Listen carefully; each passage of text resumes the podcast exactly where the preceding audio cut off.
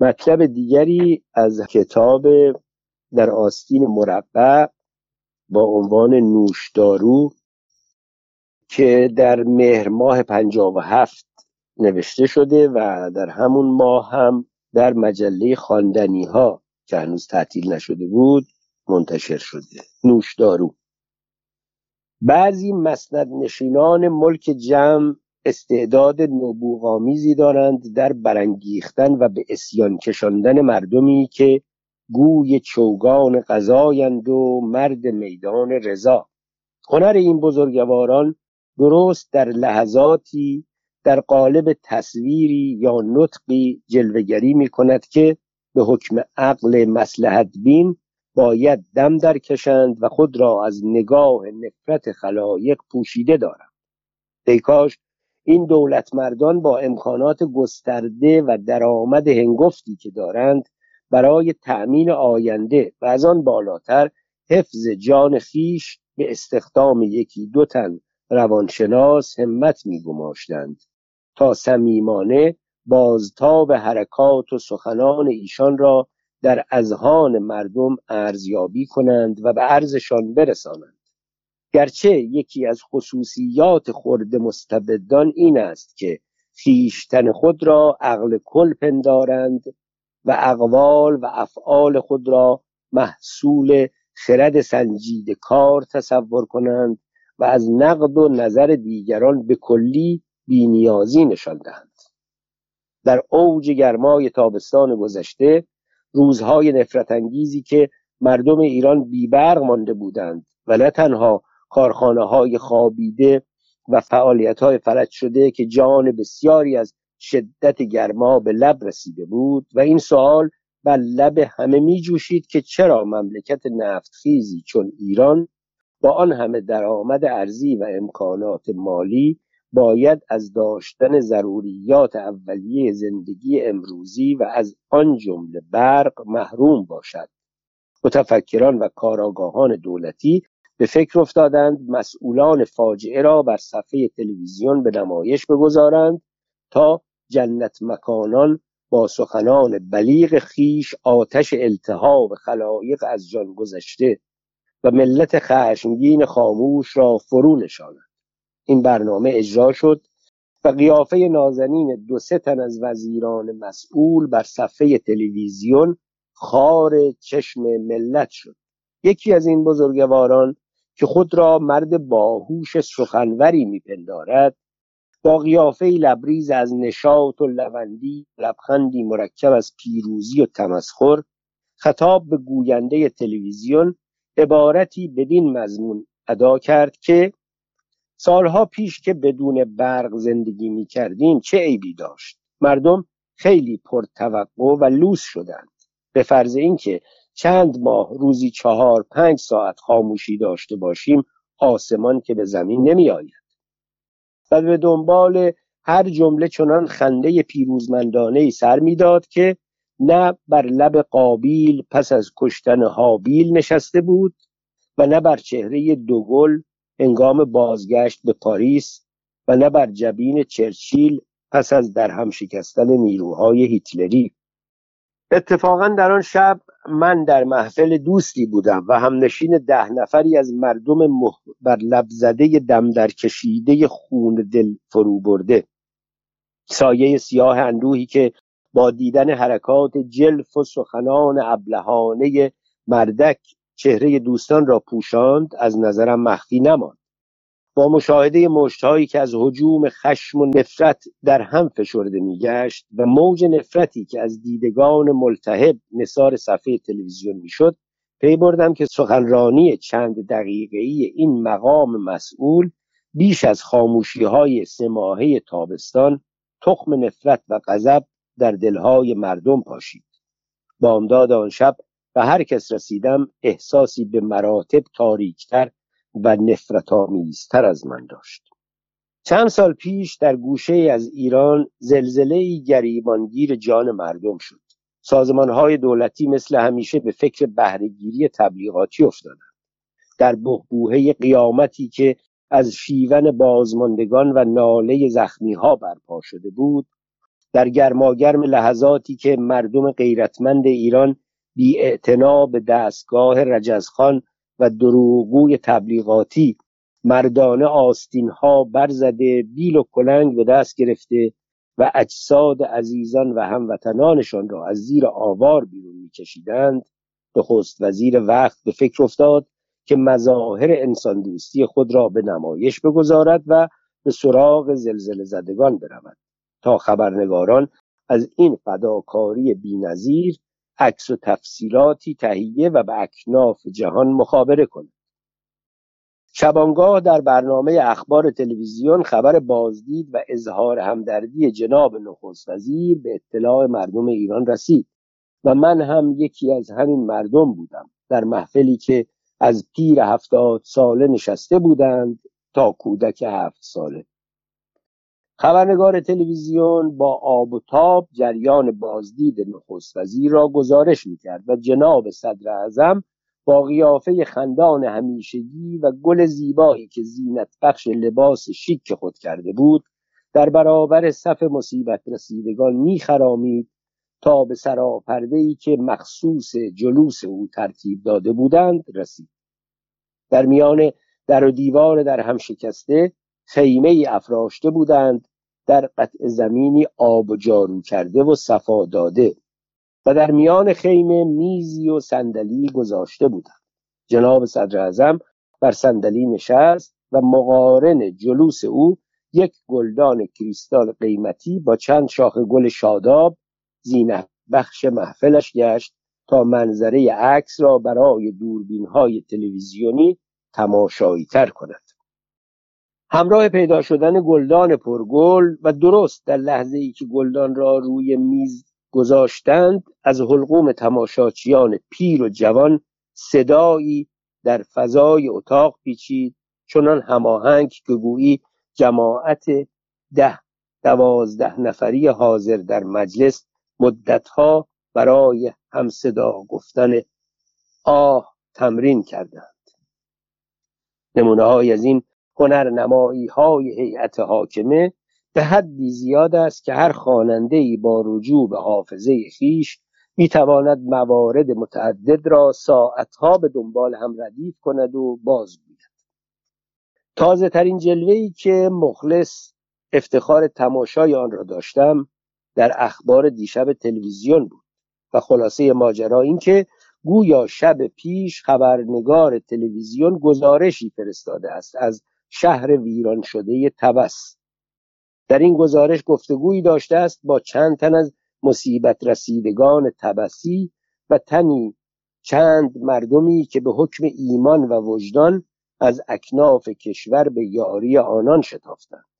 در میان این هیئت گروهی بودند از مردم کرمان که آزوقه و میوه و پوشاکی از دسترنج اندک خیش تهیه دیده و کاروانی به راه انداخته و با پیمودن کور راه دشوار گذر کویری به سراغ مهنت زدگان آمده بودند. نماینده گروه کرمانی ها در پاسخ مخبر تلویزیون بدین واقعیت اشارتی می کند که دستگاه های دولتی در نجات مصدومان کوتاهی کردند و این مردم هستند که صمیمانه و بیریا و به دور از تظاهر به یاری هموطنانشان شتافتند. بدیهی است اظهار این مطلب با نازکی طبع لطیف مقامات برجسته دولت سازگاری ندارد و نباید هم داشته باشد. چه؟ این ناز پروردگان متنعم سالهاست که از گل نازکتری نشنیدند و نباید هم بشنوند. آخر دولتی گفتند و ملتی گفتند. ملت چه حق دارد در کار دولت فضولی کند و به داوری اعمال او برخیزد و از کوتاهی و قصورش گله نماید؟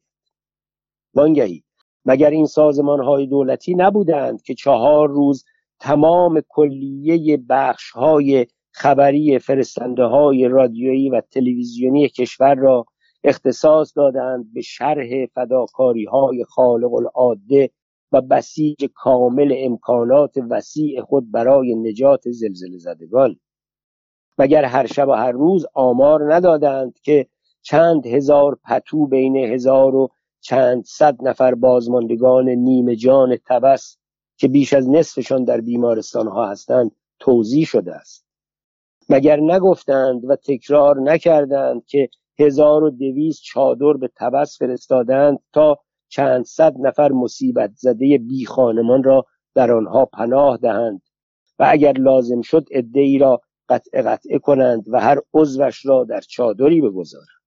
مگر نفرمودند که چند صد تن غذا و چند صد بخاری ارج برای هزار نفر تبسی های باقی مانده فرستادند و البته متعاقبا 900 بخاری دیگر هم میفرستند و به دنبالش 900 تلویزیون و 900 رادیو تا مرهم جراحت دل داغداران باشد. در اوج این منتگذاری ها و تبلیغات خسته کننده ملالانگیز و تکراری خبرنگار تلویزیون با مردم مصاحبه می کند و یکی از این مردم حاضر در محل نماینده کرمانی هاست که پته دروغگویان را بر آب میافکند. سخن او بر دولتیان گران می آید و در اینجاست که نهایت ذوق و سلیقه خود را نشان می دهند و مردی را به پاسخگویی برمیانگیزند که در نظر ملت ایران از چنان محبوبیتی برخوردار است که اگر تنها در خیابان قدم زند در یک لحظه سر و کلش را خیس می کند این عالی جناب جناب آقای به قول خودشان پروفسور جمشید اعلم است. در جوشاجوش غضب خلق در اوج لحظاتی که بغز ها در گلو شکسته است بر صفحه تلویزیون ظاهر می شود به شدت به متصدیان رادیو و تلویزیون میتازد که چرا با افراد منفی باف از این قبیل مصاحبه کردند و چرا این مصاحبه را پخش نمودند و داد سخن می‌دهد که دولت و شیر خورشید سرخ هیچ گونه کوتاهی نکرده از آقای به ادعای خودش پروفسور جمشید اعلم کسی توقع ندارد که ساعتی زحمت پرواز تا تبس را بر خود هموار نماید و لحظه برای نمایش تلویزیونی هم که شده عکسی با مردم مصیبت زده بردارد. ای کاش دست کم زحمت دو دقیقه صرف وقت به خود می‌داد و گزارش خبرنگاران جراید را از بازدید سه ساعته اعلی حضرت مطالعه می کرد تا اندکی در لحن اعتراض انگیز خیش تجدید نظر میفرمود. اگرچه افرادی از قبیل جناب پروفسور که صدایشان به گوش خودشان خوش آمده است و وظیفه شمشیر در خزینه حمام گرداندن را از مرحوم امیر بهادر جنگ به ارث بردهاند در برابر شواهدی از این روشنتر و محسوستر هم خم به ابرو نمی آورند و به راهی که عمری است رفتند ادامه می‌دهند. کاری به گزارش خبرنگاران رویتر و آشود اکسپرس ندارم. مطلب را از خبرنگار اطلاعات نقل می کنم که مجبور است رعایت همه ملاحظات را بکند و از تندی و تیزی مطلب بکاهد.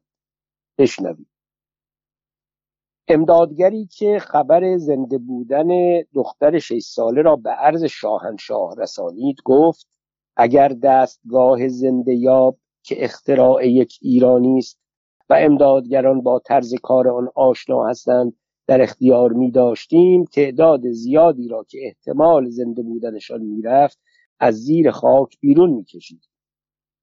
شاهنشاه با تعجب پرسیدند چطور از این دستگاه استفاده نشده است. در اینجا کسی جوابگو نبود. شاهنشاه دستور دادند که بلافاصله و با اولین هواپیما این دستگاه را به تبس بیاورد. این متن خبری است که در روزنامه اطلاعات چاپ شده.